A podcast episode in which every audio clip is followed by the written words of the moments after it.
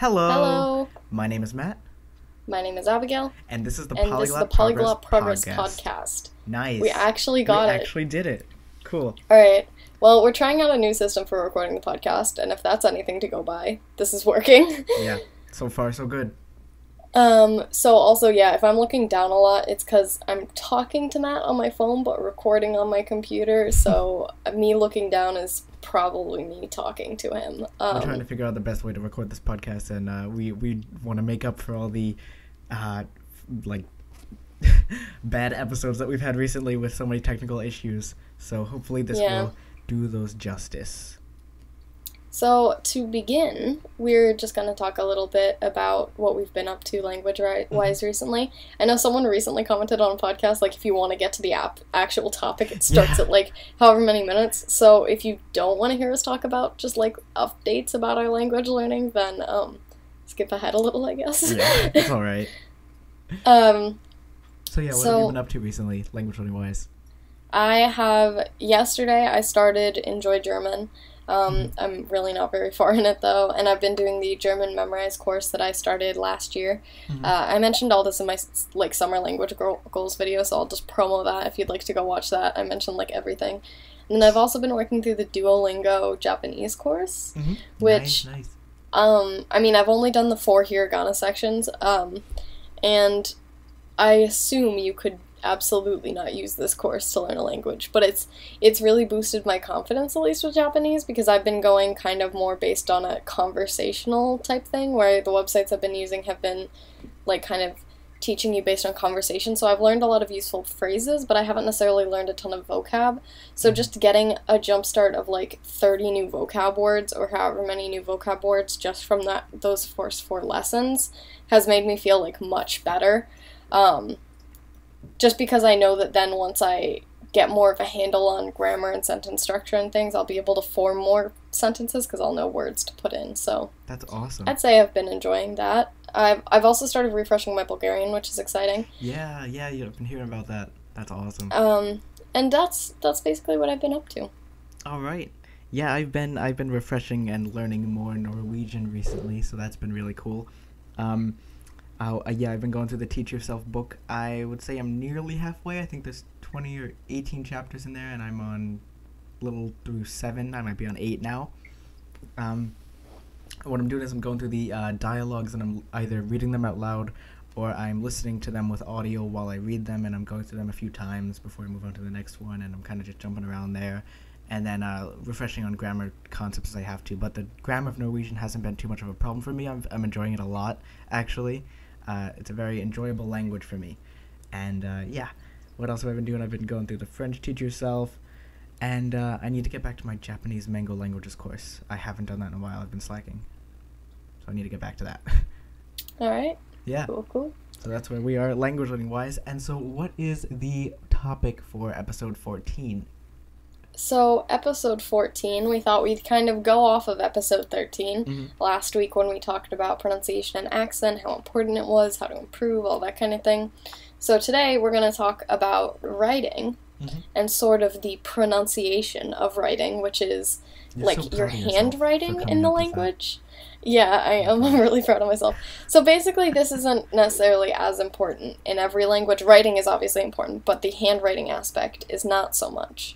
Um, basically, why I wanted to talk about that specifically is I know I don't know how much it'll like it would like give away that you're not a native. Um, you're writing in like Japanese, Korean, Asian languages, but I do know a lot of people strive to have really nice looking handwriting. Um, and I'm sure there are definitely ways to tell when like uh, an English speaker is writing or something just based on their handwriting. Um, so that's the case. But also, I know with I studied Bulgarian, obviously, and the Cyrillic alphabet is there's two forms of it. There's the print form and the cursive form. And I made the mistake of being like, just write everything in the print form. I like that one better. And also, I haven't written in cursive in English since first grade. Like, I genuinely have never used cur- cursive in my life. So I'm very slow with it. I don't really know what I'm doing, even in my native language, Mhm. um, because it's not just not something we use. However, I then later learned that that's a dead giveaway that you are an American because they never ever write in the print form. It's always the cursive. The print form is basically exclusively books. Oh, okay. So that's interesting. It it but the problem was is then writing vocab I was so slow with it and I'm Mhm. still very slow with it because I like I said I I can't really even write cursive in my own language. Like I know how to, but it's a very tedious process for me. Mhm. Um That's that's really interesting because when you say that, I I think like you know, when it comes to like something like flashcards and like learning vocabulary, that you would want to write it. Uh, with what you're saying, you'd want to write it in the cursive, but um, then when it comes to seeing that word and recognizing it later, you'd have to recognize it in the print script. yeah. That's really interesting. So I just Hmm. kind of wanted to throw out the question to you basically because our podcast last week kind of like our discussion ended up being like we ended up like having like an argument on I, the podcast. I I know. I think Um and I think on this we might take different stances too. Yeah, I mean, we'll also clarify we fought on the podcast a bit, but like, um, like we respect each other's opinions, Oh, no, of like completely with Mhm. language learning like that. Like I, I can see how Matt has his stances with pronunciation. I agree with some of them, but not fully. Um, but so I just And because likewise for me, pronunciation and sounding like a native is so important to you, I was wondering. Even though like, you haven't studied necessarily style? like Russian or a Cyrillic language, if you feel like replicating the writing style is like a super important thing and like striving to look like a native's writing. It's really interesting that you say that. The, just the way you phrase this makes me want to answer a different question almost. Um, Mhm. Because when I hear writing style, I think more so grammar and the way sentences are formed. But I mean, and and when I say this, I'm I am talking about writing it out. Um, Yeah. But I'm not more so talking about the handwriting of it. Um, but I, I do think it's important to mention, and I think I'm going to take note of it now when going forward. And um, Yeah, if you're gonna learn a Cyrillic definitely when like learning a Cyrillic alph- language. if you're gonna learn yeah, anything that uses the Cyrillic alphabet, Mhm. do yourself a favor and learn, learn, the how to do cursive. cursive again. Like genuinely because I know how to write the cursive letters and like I can read cursive Bulgarian. It's just that I like I said like I don't use it in English. Like Yeah. just the shape of things like it's Mhm. very like it's a very weird process for me and I just don't write naturally like that because Mhm. I never used it. Me as well. So, Mhm. um I definitely need to work on that, but it's very it's a very slow process. It's tough because I, I can't necessarily relate with this question because the, the majority Mhm. of languages I've studied involve the Latin script, uh, Yeah. w- which are just forms of the English alphabet, or you know, well, the English may be derived from them, but uh, they, they d- I don't necessarily have many scripts that I use, sadly, because I'm such a big fan of them. Because I, I, I know I, I love languages like the which which use the Arabic script. Uh, Japanese I absolutely adore, and it's made it's made me think. Bringing this question up is, I feel like Japanese print is very similar to the writing, is it not? I I honestly don't know. Well, it is, but I don't know if there's I like I know people focus on their handwriting in Asian languages a lot, so I also don't know if it is one of those things where it's like very obvious if you are a foreigner in your Yeah. handwriting. And I assume actually it Mhm. probably is. It probably does show people who have not been writing those symbols Mhm. their whole lives. So I guess like my question even if you haven't studied a lot, do you feel like you'd put the same em- emphasis you put on pronunciation and sounding like a native when speaking that you would on Like a, having your writing, writing look like a native. And when you say when you say my writing, you mean the writing system and like replicating it. Yeah, I'm saying like f- flat out like look like a native. Like because there's the sentence structure thing can appear in both speaking and writing as well. There's you could easily speak and word things as a foreigner. And I definitely want to talk about like improving your writing Mhm. sentence structure wise later, but just for now like do you think that having it look like a native, much like having it sound like a native, do you think it's as important or I I would say I would say it's definitely important. I would definitely say like if if I was to say learn Greek, um, that is a whole new writing system for me. That of course I, I'm familiar with a lot of those symbols just because I've had a lot of exposure to you know say in math or something like that Yeah. where those symbols are used.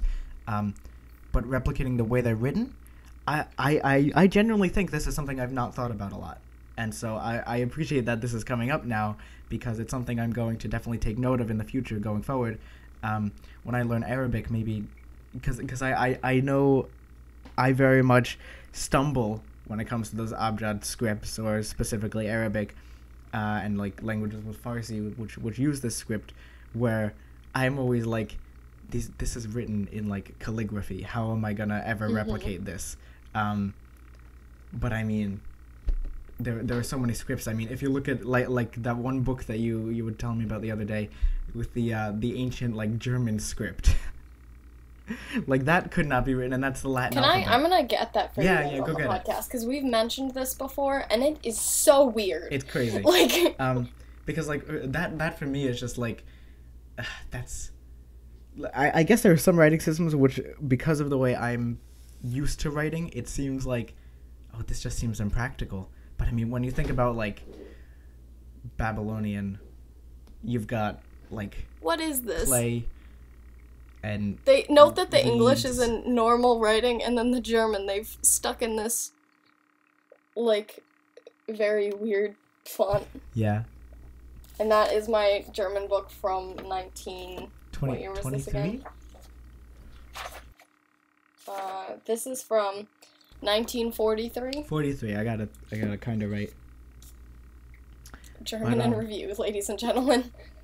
Yeah, like it's tough too because like th- there are also languages which have endured um, writing system changes, such as Turkish and Swahili. Mm. Um, languages that have um, come from different writing systems and like uh, I-, I wouldn't necessarily say like old old habits die hard, but because I because I don't know how it applies to this situation, but I was gonna say. But, like, where's he going with because this? Because when you look at Swahili, like a- ancient texts and stuff, and ancient like buildings, maybe um, in in the in that area of the world will have um, writing in what looks like Arabic, but is Swahili written with that writing system. And when it comes to Turkish, Turkish was written using that script before. Um, What's his name? Ataturk came in and uh, Latinized it, or Mhm. Romanicized. I don't know what. It, basically, reformed the Turkish language. Um, and so yeah, there there are pushes in different places of the world to write a certain way. And i mean if you want to talk about writing systems look at georgian like or or thai. Yeah. like those are things like i if i was ever to write thai it would just like i'm uh, i'm doing like cursive l's is what it would be like to me i think. Um like i think it's also hard for me to like replicate a way that people write because like i don't hold a pen the right way however i Neither hold do it I. i hold it like this Fun fact: Matt and I hold pens the same way almost, but yeah like that's how i hold we mine. hold it very wrong. I hold it the same way, just Like, I it's supposed rest to be it on this. this. finger instead of this one. it's supposed to be like this at least where we are this is how you're supposed to hold it i hold it like This this, is how I hold a pen. um so Everyone in the like- comments is like screaming, "Look at this! What is this?" No one ever corrected me. Oh boy. But yeah, so like uh, again, I don't know how qualified w- uh, I am to talk about this, considering I the only other writing system I know a little bit of is the Japanese syllabary. Um, Mhm. Hiragana and hiragana is I'm most comfortable with, and then like katakana second, kanji don't talk to me about yet. Well, I guess just like looking at it, if you were going to start learning a language Mhm. with some sort of writing system like this, you're gonna learn like since we've been using Cyrillic as an example, you're gonna learn Russian tomorrow. Mhm. Would you I like try idea. and replicate? would you try and replicate the like? Would you put emphasis on not only learning the characters for it, but also like having it look as though you grew up writing this language? See, um, looking as if I grew up writing it, and just be like natural creation of this of the writing, natural writing, I think is uh, two different things to strive for. Um, cause like uh, I I don't think my English writing looks like I grew up. Uh, writing English my entire life because of how sloppy my handwriting is, and so I think I'm a person that I think that actually makes it look more like you grew up writing Oh, really? English your whole life. because I'm comfortable with it. Maybe. Um, like I would say that I, I reached a point one time. I'm not there anymore, but at one point with my Japanese where I thought um, I thought my writing was like neater than my English writing, But again, Hmm. I think I think we have an advantage as language learners um, because we get to teach ourselves now how to make these movements in different scripts. And so, if we want to learn something now, where it's almost like relearning something you've never learned before, because you get to teach yourself the movements. Um, and so, it's interesting that you brought up the Russian uh, thing, because I do have a the book on Russian that you gave me. That I remember opening up one day and studying the Cyrillic alphabet and like learning it pretty quickly. And I forgot all the next day, of course. But I, I, learned it really quickly, and I was like, "This is really cool." And then I was like reading words, and I was checking the alphabet, and I'm like, "Oh my gosh, I'm actually understanding this."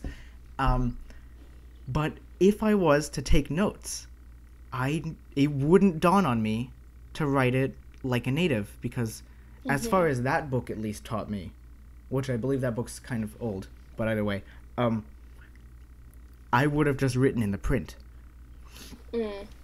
And so, I but I, I do think it is very important. I think now that you're bringing it up, I think it is a very good move to use cursive. Um, not only because it's quicker, but like it's just an art form that like we don't focus on nowadays.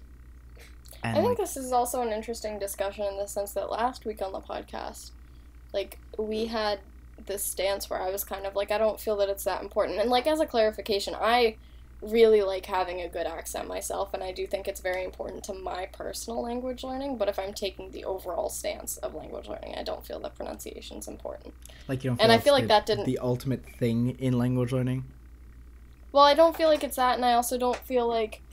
I also don't feel like. No, you need to leave. He needs to vacuum. I don't have a vacuum. Um, sorry. Um, and I also I feel like it's not necessarily important in general. Like like I said, like I feel like it's more important to learn how to speak and then make your accent sound like a native. Um, but for me, I definitely strive to sound like a native. Yeah. Um, Mhm. but I, I think we in- just have uh, like again we got very heated last time. I, I think we just have at different points in our language learning we focus on these different things. Like I, li- I like to focus on it from a very Yeah. early on stage and like because it's just fun for me. Oh, I do too. Mhm. I I like I I think it's important to learn as you learn Definitely. kind of sounds of the language. But um, I think here, like, I feel like I have, like, you brought up how you have such an interest in it, like more of an interest than I do. Like, I put it highly in my like importance of things to learn in my language learning, but you put it much higher, and it's a very big part of your language learning because you're so interested in accents and like sounds yeah, and stuff I, it's it's, and I it's my find this interesting nerd. because I think that I put writing like very high, like the way You that my writing looks. You do. Like specifically the way it looks. Can I? and I think it's because I'm so interested in calligraphy and like Mhm. painting and that kind of thing. So I just found it very interesting that like your interest in accents has led you to put pronunciation as such a like big bit of your language learning and me looking like having writing that looks really nice is such a big thing for me because I I'm really interested in like calligraphy. I'd love to be able to do like some Arabic and Japanese calligraphy at some point. Like that would be great.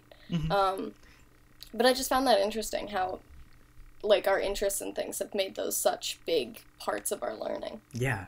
No, me too. Definitely. I uh, I want to ask you, do you have your language journal nearby, which you do your little diary entries in? What do you know? I got it out for the podcast. Nice, because you you specifically now that you you brought up how important you know replicating the writing and doing it for yourself is, um, I I think it might be nice to to show people what exactly it is you do with the learning of this writing system. Do you have any I entries in also have my Japanese notebook. I I have one, but it's from like my first day of learning, so I'll grab my Bulgarian notebook as Okay, okay. Nice. Um, nice, but nice. yeah, I actually I took out my writing notebook because I wanted to talk about that later when we talk about how to like improve your writing and things. Mhm. Because And then I, I also relevant. just want to talk about at some point replicating the the writing, the structure of writing of native speakers. oh wait, I may not know where my Bulgarian notebook is. Oh, that's okay. I just wanted you to show people how you do your diary entries thing. Okay, well I'll show that. But um, just like, just like I'd say, like I spent, like this was how I learned hiragana, and it wasn't because I needed to do this to memorize them. This was so that I could get. This Yeah. is me writing it till I have one that I like the look of. like, um, like I took the approach they do in like elementary school where they give you the thing and you have to That, like, write the, the letter, letter. over and over and over again because it is such a like important thing for me and like as I've gone on like I try very hard to make my like characters look nice and I'm taking time with kanji stroke order and things. Um so I feel like it's just kind of one of those things that is quite important to me. But I think it is definitely tied to like I'd never thought of it before, but I think after you mentioned how you put such an emphasis on pronunciation because of your love of like accents and like Mhm. doing impersonations and that kind of thing. I think it's very interesting to think that like I do have this really big interest in calligraphy and that's probably why I put such an emphasis on it. That's so cool. That's Um, really cool. yeah, okay. But I guess to transition away from that topic and into Mm-hmm. our next bit where we're going to talk about um like how to like sentence structure and that kind of thing and then how to improve your writing. This is my writing notebook. so as well as having an individual notebook for each language that I study, I have this which is literally just like journal entries in each language so that way I can kind of track my progress. Um, I send Matt my German one so he can tell me corrections. Um, I only have yeah, I only have one, or no, I've got two Bulgarian ones. One of them is two, technically two sentences, and the other one is four sentences. nice. Both nice. of them. This is the longest one, right That's here. not bad. But just to kind of show you, like, I mean, this was written very quickly as well. Let me Is it written in cursive? I can't see. Sorry. boop, boop, boop. No, it's not. Um, oh, okay. It's so yeah. Look at that. It's very. I I write very messily in this notebook. Actually, I do not focus on my handwriting here as much as I do Mhm. in my other notebook. But I like my my notes for Bulgarian are much neater than those because that also was after like two days of study. When I like the first one literally says hello, I am Abigail. Also, not my name is Abigail. It's like actually incorrect as well. oh no. Um, so yeah, and then the other one just says basically like, "Hello, I am Abigail. I am learning Bulgarian." So they're not very advanced. Um, but I mean, overall, I still I write in print, and Okay. that I'd say that's not the best Mhm. for that. That's interesting, because like, not only do you know the cursive, you write in print. Like I feel like that's it. so you learn two Well, writing the thing is, is Bulgarian. because I also, you know how you said that your book never made it clear that you'd need to like know cursive oh, really. yours did. My book didn't either. Oh, I learned this along the way of learning Bulgarian. So like I knew the cursive. I learned how to write the letters and things because I in case I ever see something written in cursive, I want to be able to know what it says, be able to identify it.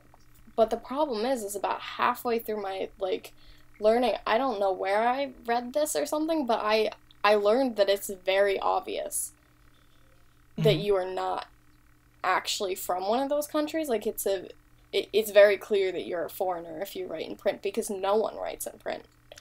wow, Um, that's interesting. and so it kind of you can see. I think it's not even till my second Bulgarian notebook that I start writing in cursive, and even then, it's mainly I used it for example sentences because it would take me so much longer to get through chapters if I would write down the vocab in cursive because it just takes me so long. Mhm. um which sucks and i wish like i do think it's really important to get down things like writing and uh, uh, speaking like your pronunciation in the beginning because going back is so hard I agree. and so i wish that i'd known that cursive was going to be what i needed because i would have started from the beginning and i would have worked very slowly as i learned to read the alphabet with writing as well. And so then it wouldn't be like now I have to very tediously move through the chapters, even though I should be progressing really quickly because I know what's happening, but I just can't write.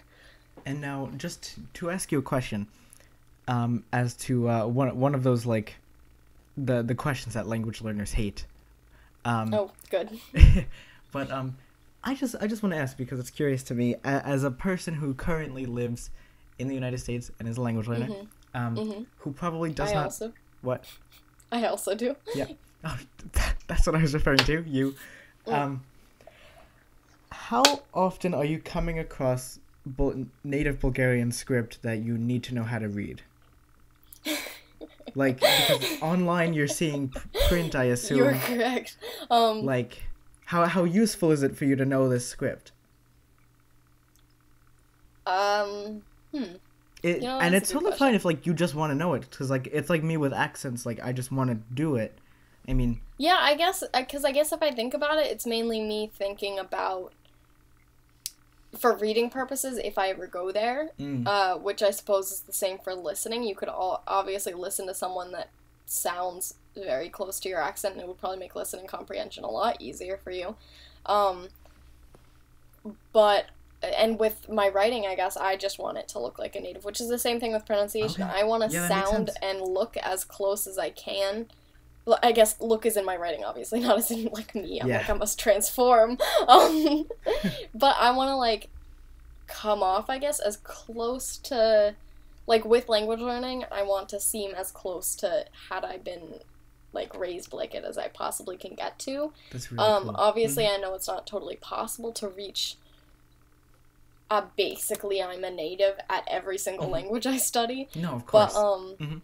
but I mean, I have that goal with everything because I feel like why not have that large goal be the future thing. Um, yeah, so I guess it is just the same thing of like I have an interest in seeming in being able to read and write the way a native would. Um, it would be handy if I'm ever in the country, but obviously, like, that's not my, on my mind every time I study, especially because Bulgarian isn't one that's spoken in many countries around the world. It's literally spoken in Bulgarian. That's about it.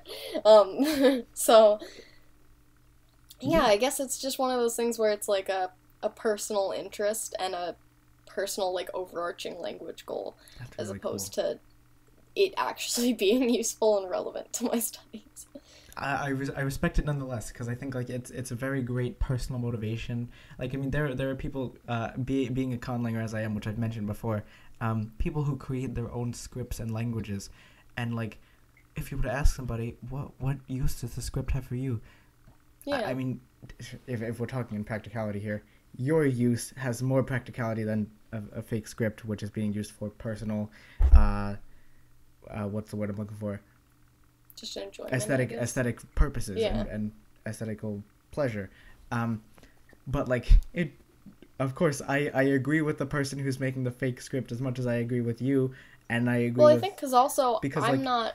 I, I do it as well I think because also like I'm not learning a language necessarily like for the typical like useful reasons. Like definitely every language I learn, while there may be somewhere I'm like this will be good because blank.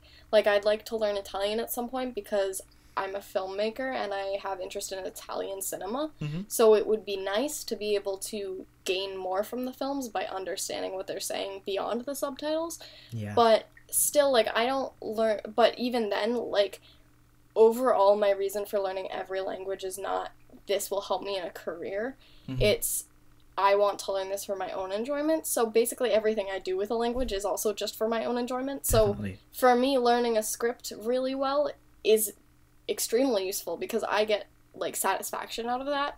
And in the end, that's all I want from any language. Really, is I I enjoy studying languages. I enjoy being able to speak a variety of languages. I Mhm. enjoy just language learning in general and like polyglottism and all that kind of thing. So, like, I guess in that sense, like, if I was learning it because I want a promotion where I have to be able to know Spanish, Mhm. then learning if Spanish had a different writing system, then learning the writing system to a native level probably wouldn't really affect my job qualifications at all. But because I learn things just for myself, really anything that I want to be useful is useful. exactly. I totally agree.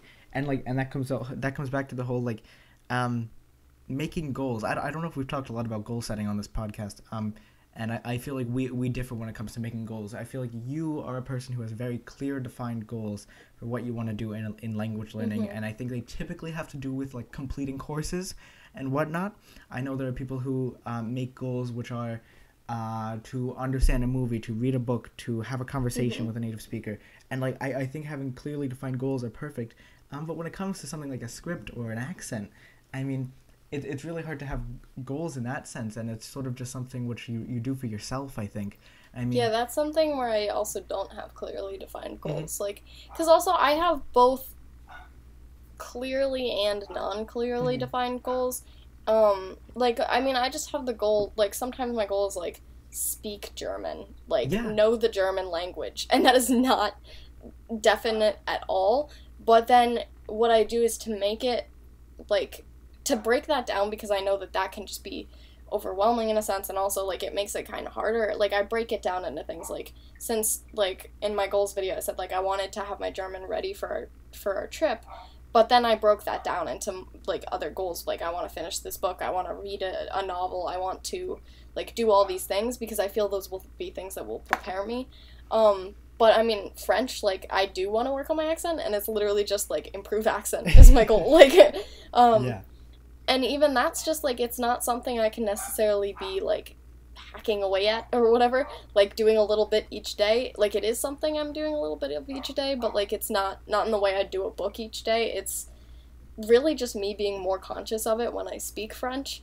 Um so and it's the same with writing systems. Like it's I don't necessarily sit down and practice my writing.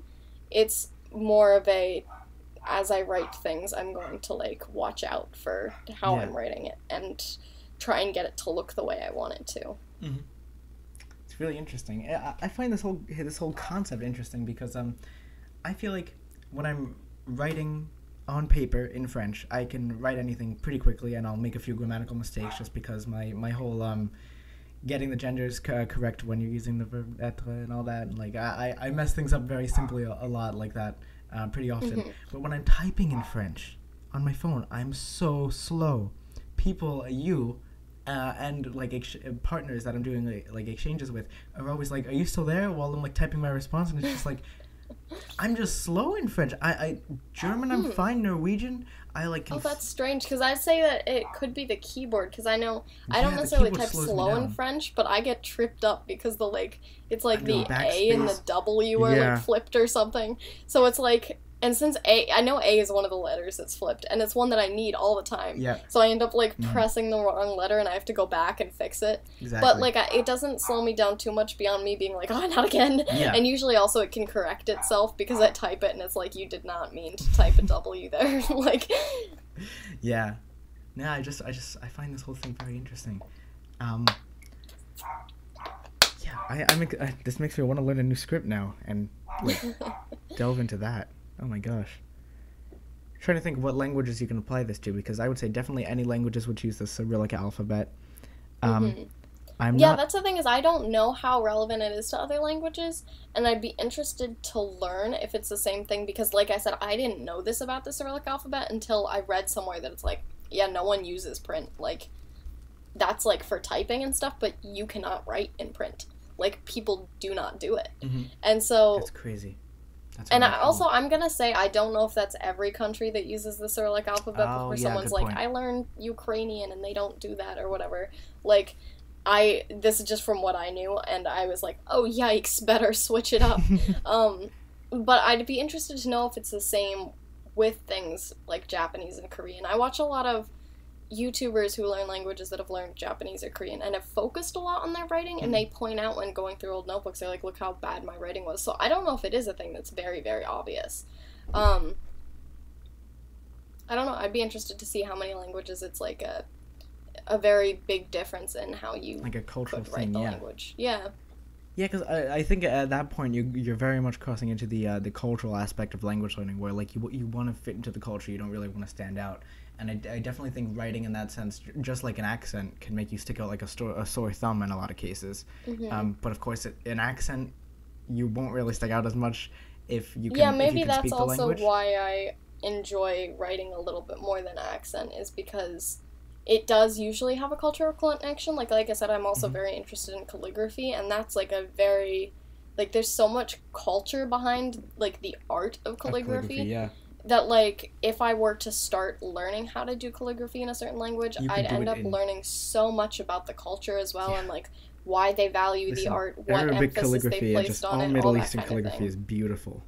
It is. Oh it's like basically calligraphy in general. Like also, I don't know any Chinese, but Chinese calligraphy is wonderful Oh as well. Like. I'm just very interested in Mhm. calligraphy and that kind of thing. So, and I think definitely like I am interested in the culture behind it as well, and maybe that's part of why I'm so interested in writing systems and stuff is because there's usually cultures that place an emphasis on how the writing looks Mhm. have like some artistic reason like behind it and like some cultural connection to their history and stuff so Yeah. And I I find this very interesting because this entire podcast seems to only apply to written languages. If we were to take a language like American Oh. Sign Language or um, uh, an, Yeah, that's an, also- an hadn't indigenous thought of that. language, an indigenous language that just doesn't have a native writing system. Like a lot of languages are Hmm. linguists put writing systems to it. I mean, even if you take Haitian Creole, I don't know if they've come up with uh, a, a writing system in orthography they like yet. I'm not sure what the situation is yeah i don't have an update on that i probably should have an update on that i did a presentation for i took a french caribbean literature class um, and i ended up doing a was really presentation on the haitian orthography and all the debates behind it but the the most recent article i used was dated like 1991 so, Oh, so maybe they have some now. i don't have an yeah that's the thing is i don't have an update for you since Mhm. then i But, uh, probably should have looked into that but I, I needed to focus on a few specific articles so i Mhm. didn't but But uh, but anyway, I, I find it's really interesting because I, I'm a big supporter of people like Steve Kaufmann, whose idea is um. Uh, well, the thing is, I think I've like m- my support here is uh, it's got two prongs in that uh, I agree with. Uh, shut up. it, I I agree with Steve Kaufmann in that input, the the way he does it, input he does that a lot, is um supreme in language learning. Basically, you need to you need to read and listen, read and listen, read and listen, and l- listen to what you're reading. And I think that's very important. But if you're learning a language that doesn't have a writing system, how can you do that? Um, but we're talking about writing well i today. guess it's just something you don't have to i like i'd say it's just something you don't focus on then no, like of course. You you've just lost two of the um Two of the, the core things and that just gives you more time to focus on the other Totally, things totally. um because i think also like american sign languages has its own set of things and i guess you'd say that it would yeah. be closer to pronunciation but when you're doing the hand gestures the way you do it does come off as Yeah, an accent It's like body language. um it's like yeah, but there's certain in and of certain movements there is like an accent to it, but I guess that's closer to speaking with an accent than writing with a different script. Definitely. So I think you can just kind of avoid if it's only a written language, you don't have to bother with pronunciation, and if you're only doing speaking, then you don't have to bar- Mhm. bother. I think it's just one of those things. And then uh, I just I just wanted to add my my second prong is, or I should just say point. My second point is um, like while I agree with Steve Kaufmann in that um, input is important, I think I agree even more, or well, I wouldn't say more, but like to the same extent with Moses McCormick or Lao Shu, who is such a pro- I want to say proprietor. That's not the word I'm looking for. That's not the word I want. Is such a big supporter of um, output, having that Yeah. input and then outputting it. And and he does writing, and he does exactly what you're doing, which is learning learning the cursive script, um, and learning the script of uh, every language that he studies, which I think is uh, phenomenal. And uh, I I think I think I, I'd say that both in I don't agree with either, but I also agree with both. Like I think that input and output are equally important, so I would not say that input is very important, and I wouldn't say that output is very important. Like I think you just kind of need to do both.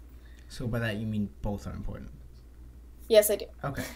Because uh, Like, I have a whole podcast Just I could I, do. I on- don't think that either is necessarily like more important or more helpful unless you personally find one more helpful and also Mm-hmm. again it depends on your own personal goals like i think the thing with language learning that a lot of polyglots don't necessarily even discuss like they'll be like this is the key to language learning. But the thing is is it it's very different for everyone which is why even when i say i don't like a resource i still recommend it. Mhm. some i still say don't like if you're interested in it still give it a shot because unless it's like a scam where they like take all your money and run. But um like certain things like people have like if i've heard that people have had really good experiences with it but i didn't like it's because people learn very differently and like so i mean for some true. people like output could be more important but like i wouldn't say that and like necessarily output's really scary. Yeah, I think also, but it also it depends on like your goals for the language. Like I know there are people that only want to be able to listen and speak it. They've got no interest in reading a book, no interest in writing things. Like mm-hmm. they just want to be able to speak it with their friends. But other people don't even necessarily want to be able to speak it. Like especially people that learn ancient languages, they you can't really even speak with anyone right now. Mhm. Like they just want to be able to read texts in it or something. And so I think it's really language learning is all about whatever your personal goals for the language are. Mhm. And so Definitely, I totally agree. that's just kind of where I stand on it. And I feel like a lot of people that talk about languages on blogs and YouTube and stuff don't necessarily address that as much. They kind Mm-hmm. of are more so take the approach of like I've found the secret to languages. Yeah, lots of people think it- that they're like the, the savior of language learning, and I have found the way to do it. But it's and I guess it everybody. helps necessary. I think what it is is it helps in getting them noticed for like monoglots that are like I don't know how to learn a language. What's the secret to learning a language? Mm-hmm. What is the secret But to I think- language? I think the secret is that there is no secret. yeah, like we can you find know as the many secret. You just gotta yeah, find we can it. find lots of tips for you and we can recommend things for you, but in the end, like everyone has different things they want out Stop of language wanting learning. to learn a language and just do it. Sit down, start somehow. Even Can that be like quote for the like we're gonna put that on merch? It'll be Let's like on a stop wanting to learn a language, Just just, do- it. oh no, is that copying Nike? just do it. We're gonna get sued. And then so we'll have to take that out so it'll just say stop wanting Stop to learn a wanting to learn a language. Um, So I guess if you're cool, we should probably move on to talking about sentence structure and stuff because we mentioned surely. that, and now um, we're we're pretty deep into the podcast and haven't discussed that at all yet. Yeah.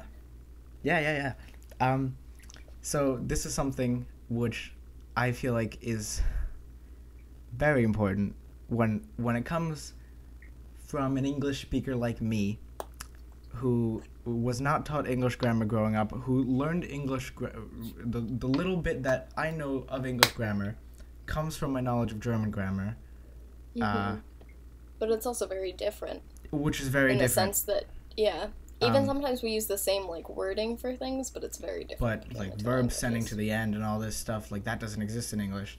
Um, no, it does not. So, yeah, uh, I, I wish I learned English grammar, and I think at some point I need to just buy myself an English grammar book and sit down and do it. I actually did that. I don't. I think Oh, I might yeah. have gotten rid of it though because it was like a really old book and was kind of weird. But I did actually acquire because it was from that library sale too, so Hmm. everything was cheap. So I I picked it up, but then it ended up not being that great. But my lip. They I did actually get an English grammar book because, like you said, like we don't get a ton of that in Yeah. school. I mean, We get I just the little bit that you need for the SAT, and then like that's about it. Yeah, literally, the SAT is the only thing, which is a, a standardized test in America that basically determines your future. It's kind of down with the SAT. Um, it's basically uh, you have to know grammar for that, and it is difficult because in public education, in a lot of places, you are not taught grammar. Um, which I thought was only me until I've talked to like every other American across the country, and they also haven't learned grammar. Um, so it's interesting. Yeah. Well, because when you're trying to learn a foreign language, there are so many terms which pop up, like antecedent and direct object, to indirect object. Yeah, that was the thing is they kind of almost expected us to know it as well because like I like I'd get if they were like let's have them learn grammar through a foreign language because that justifies teaching a foreign language in Yes. school as well. Yeah. In the sense that they're like not only will you know a foreign language, also it'll help with your English grammar. Mhm. But at the same time, then they do word things as they're like, oh yes, th- when the antecedent does this, you should do this, and it's like. Mhm. I don't know like, what antecedent means. It- like it's the thing is, is like they never told us what it was in English. So then when Mhm. they're like the antecedent, the subjunctive, it's like I don't know what this is. yeah, and when it comes to like, I mean, I, I think it's a totally crazy how uh, languages like uh, German and French have totally different linguistic features, and yet they come from the same language. And English comes from that same language as well. I'm talking like Proto-Indo-European. Um, like the fact that German has cases, French doesn't, and English kinda does, kinda has one. Um, do we? I, if you're talking about like whom, Oh, like that, that's what I'm thinking. I think whom is the only word we even I- I- have. That yeah, is there any other word you, that you does can kind of say that. I think you could you can make the argument that we have genitive just with possessive pos- possessivity, if that's a word, possession, possessivity. nice. Yeah, but then I guess it could be argued as to whether it's just the possessive or if it is a different case. Yeah, I. I think the possessive is its own case. they're putting that S. Mm, It's not in French necessarily, but Okay, I I'll have to research that because I don't want to preach the wrong thing, but uh, like learning Esperanto made the accusative incredibly clear for me.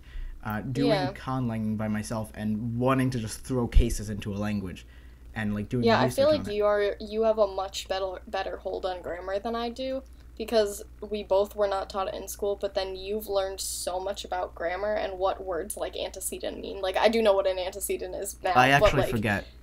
um I think but it's like the verb before the noun. The noun a verb is referring to. yes, Okay, I believe. we, we're I don't have a great hold on the antecedent. We're not so necessarily. don't we're not me that. linguists. I do like linguistics though. I would like to study linguistics and learn things like this, but for now, don't. For now, I'm a language learner. Language learner But, and um, linguistics linguist are different. Um, but what, There what is was I saying? overlap. Uh, I think you've learned a little bit more, like you have a better hold on things like that because you did study how to build a language, and so you kind of have learned just kind of like grammar points that exist that I'm I'm Mhm. not necessarily as aware of because I haven't studied them at all. Yeah. Okay, so that being said, how I guess for anyone who's not aware, like how is it different in certain languages, like the sentence structure beyond just the normal, like some of them have subject verb object, some of them are subject object verb. Like what are some other ways that your sentence can come off as not being Can I close can to I use native the German sounding? example? You can. I'm not sure how many people will. Yeah, I, I I'm just gonna use German because I think it's the uh, uh, it's likely to relate to a, a good amount of people, and I'll try to explain it as Englishy as I can. Um, basically, there are certain words in German which are called uh, subordinating conjunctions. What does that mean? It basically means when these words are used, they are going to make the verb of the next object be sent to the end of the sentence. Um, I could give you a much more grammatical definition of that. Um, and all it really means for anybody learning German is it's gonna take some time to learn this. Um, but it's totally fine and it becomes natural over time. And how does it become natural? Uh, it becomes natural because you you have to learn to form this and that that takes time that takes that takes place over time. Um, so like if I want to say, I am, I I do this because I want to do that. It's I do this because I that want to do. Like, it, it, so you have to almost like sh- reshift the way you think in your brain to form this sentence. And I know when you were first learning German, you were like, "Do I do I need to know everything I'm gonna say before I say it?" Like, Yeah. and, and this is a It thing. It started to come. It is actually a thing that starts to come more naturally. people like later, think it's impossible. by the time I made like I think it was my third German diary, Mhm. I was using the past tense to talk about something Yeah. and it it was very I don't want to say like easy necessarily, but it, it came a lot more naturally to me to say my sentence and then throw that last verb at the end. Mhm. Um, and I didn't necessarily have to think out everything I was going to say before I said it. Yeah, it and this is like with all language. I mean, there, there's a reason the word fluency exists. It's because it becomes more fluid. Um, hmm and I mean, I know we don't necessarily like the term fluency, but it, it is a word that's thrown around a lot in language learning, and I think you know, it has merit to it, of course. Um, but I, I don't think it's possible to achieve anything near fluid speech if you cannot formulate thoughts into the language. Um, and whether you're doing this via speech or writing, I think uh, writing has so much value to it, which we overlook nowadays because we. Uh, I was going to say, I feel like people don't put enough emphasis on how great writing is when learning a language. that, that's what I just said, Like, yeah. like obviously speaking is important as well and you can't totally get the speaking experience from writing Mhm. but like instead of paying to have a tutor every day if you just write a few days writing really gets your brain like thinking about what you have to say next. And it, it really does work a lot like speaking and really helps your speaking if you write often. Definitely, definitely, definitely. Um, because because when you write and when you when you read, and this is talking about very much um, reading impacting writing, and I mean you can also have all of the other cores impact your writing. I think because when you do listening, you can hear how sentences are being formed and then implement that in your Mhm. writing. Um, and so when you have things like this in German, well, I'm just using this example because it's um, I think easily conveyed. When you have things like this, you hear it all over the place. because there's another word in German which also means because, and it doesn't send the verb to the end. It's just not used a lot. Like people prefer the word weil, which is the the subordinating conjunction would send it to the end, and there are a whole bunch of other subordinating conjunctions, um, and they're frequently used. And so, the reason they're frequently used, I can't tell you, but they have this feature to them that is acquirable. It's it's not impossible. Mm-hmm. That's the thing. I think also even beyond that, there there are just in French. I know I can't think of any examples off the top of my head, but there's just words that the wording in the sentence is a little different. Like you just kind of put a word that you'd put in one place while speaking or writing in English, you'd kind of move it somewhere in the middle of the sentence, yeah. like before a pronoun or something. I, I can't think of an example, otherwise I'd give you a much more specific answer there. Um, you, but like there there are some words in French where they don't go in the same place you'd have them in English. Mm-hmm. Um, so just it it's something that you have to pick up on in order to make your writing sound more less foreign. And I also I was watching a video last night. Um, I don't remember the username of the person, but she was talking about how she gets messages in Japanese and the people are using perfect grammar, perfect vocab, but their sentences just don't really sound that native. Like they sound they sound very awkward just because uh, an a native speaker would put the words in a different order, and it's not necessarily to do with the grammar. It's just kind of how speak people like. I guess there probably are grammatical explanations for it, but it's it's beyond like a case or a verb or something. It's about more so like just the way that they form sentences. Could you tell your story about when you learned American Sign Language when you were younger with your friends? Syntax? Oh, well, this is different. This is like full on syntax. I was saying that this is beyond like syntax uh, necessarily. I just, just kind of how they word sentences. Yeah. Um, but uh, syntax is also important, kids. Yeah. Um, when I learned American Sign Language in like eighth grade with my friends, I tried to learn the syntax, and my friends were like, "We don't need that. Let's just do it like English, just with the words." Which actually is something. It's called PSE, which is I want to say practical signed English, but I mm-hmm. don't think that's correct in the slightest. Um, but it's it's it is American English syntax, but with American Sign Language signs mm. for words, um, and it's a different thing. Um, but yeah, definitely learning syntax and even just the the weird sentence structure things like French has are important. Mm-hmm. Like even an- another example I just I just randomly thought of was like if you were doing a writing, and it, it, let's say you're writing in Spanish, which is not not a language I have a lot of mastery over, I, to be frank. Um, if I was to write like I do in French in Spanish, just because the two are Romance languages, in French I would write the pronoun and then conjugate the verb next for the pronoun. In Spanish, you can you can leave the verb alone with the the conjugation for the the subject which does not need to be mentioned. Um, yeah. and this is something again uh, and of course you know it, this has rules to it like you know the subject has to be under understanded understanded.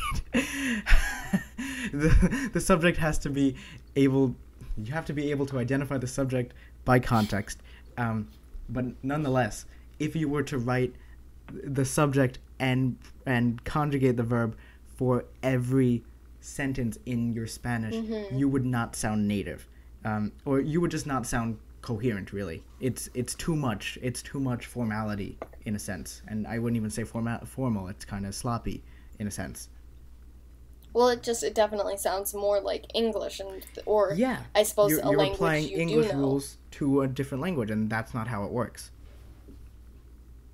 Yeah, so I guess going off of that, what are some some things that you do to improve your writing just to make it sound more or like read more as um, a native's writing, I suppose. We, we say the word native, I guess. Yeah, we've been like, using that uh, just as close to like higher level, I guess would be better to say like a. Well, I guess I suppose it is as close to the way a native would write. Yeah, you'll never you'll never reach. So. I don't want to say never. You you it's it's very difficult. Well, I reach. think you just cannot be a native speaker because the mm. thing is is what happens is there are people that speak a second language better than their native language. Yes. But the thing is is that people that grow up with it do make errors in places, and it's like the specific errors they make and stuff, and it's just you're always gonna know the other language, you know. Mhm. So Definitely. it's always gonna affect you, I guess. But uh, you were asking what are some things you can do to improve writing? Yeah.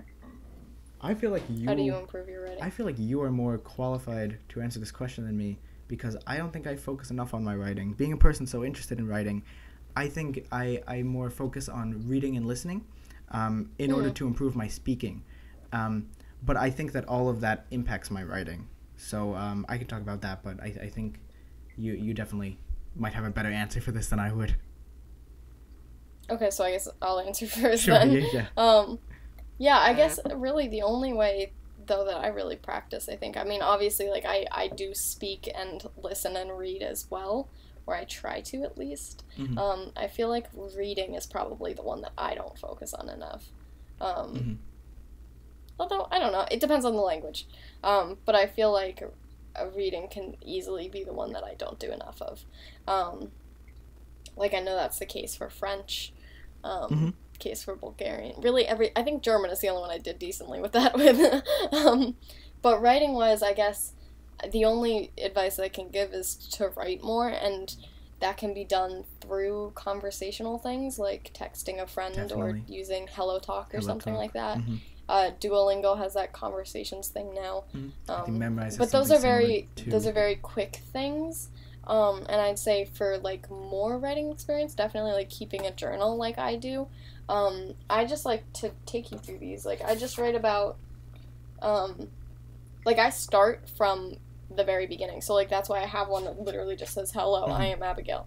Like I try and write. I don't have a ton of entries in here, so it's kind of hard to tell you that I do that. But um, I also haven't done a ton of language learning since I got this. But um, I I just write like what I I try and do like what I did that day because that's an easy thing to write about. Mhm. Or if I want to practice other tenses, I'll do like what I want to do tomorrow, what I am doing, um, just kind of things like that. I also I'll talk about things that I'm learning.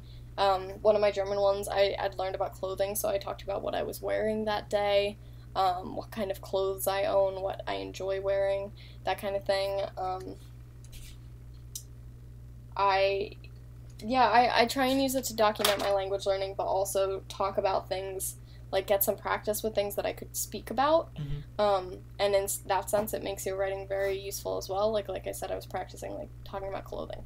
Um, I yeah, I, I I think mainly I try and just talk about what I've been doing and what I would like to do and that kind of thing because that gives you, especially if you talk about like what you've done, what you're doing right now, and what you will do, that gives you a chance to get through like many tenses really fast. Um, Definitely. so I yeah, All right.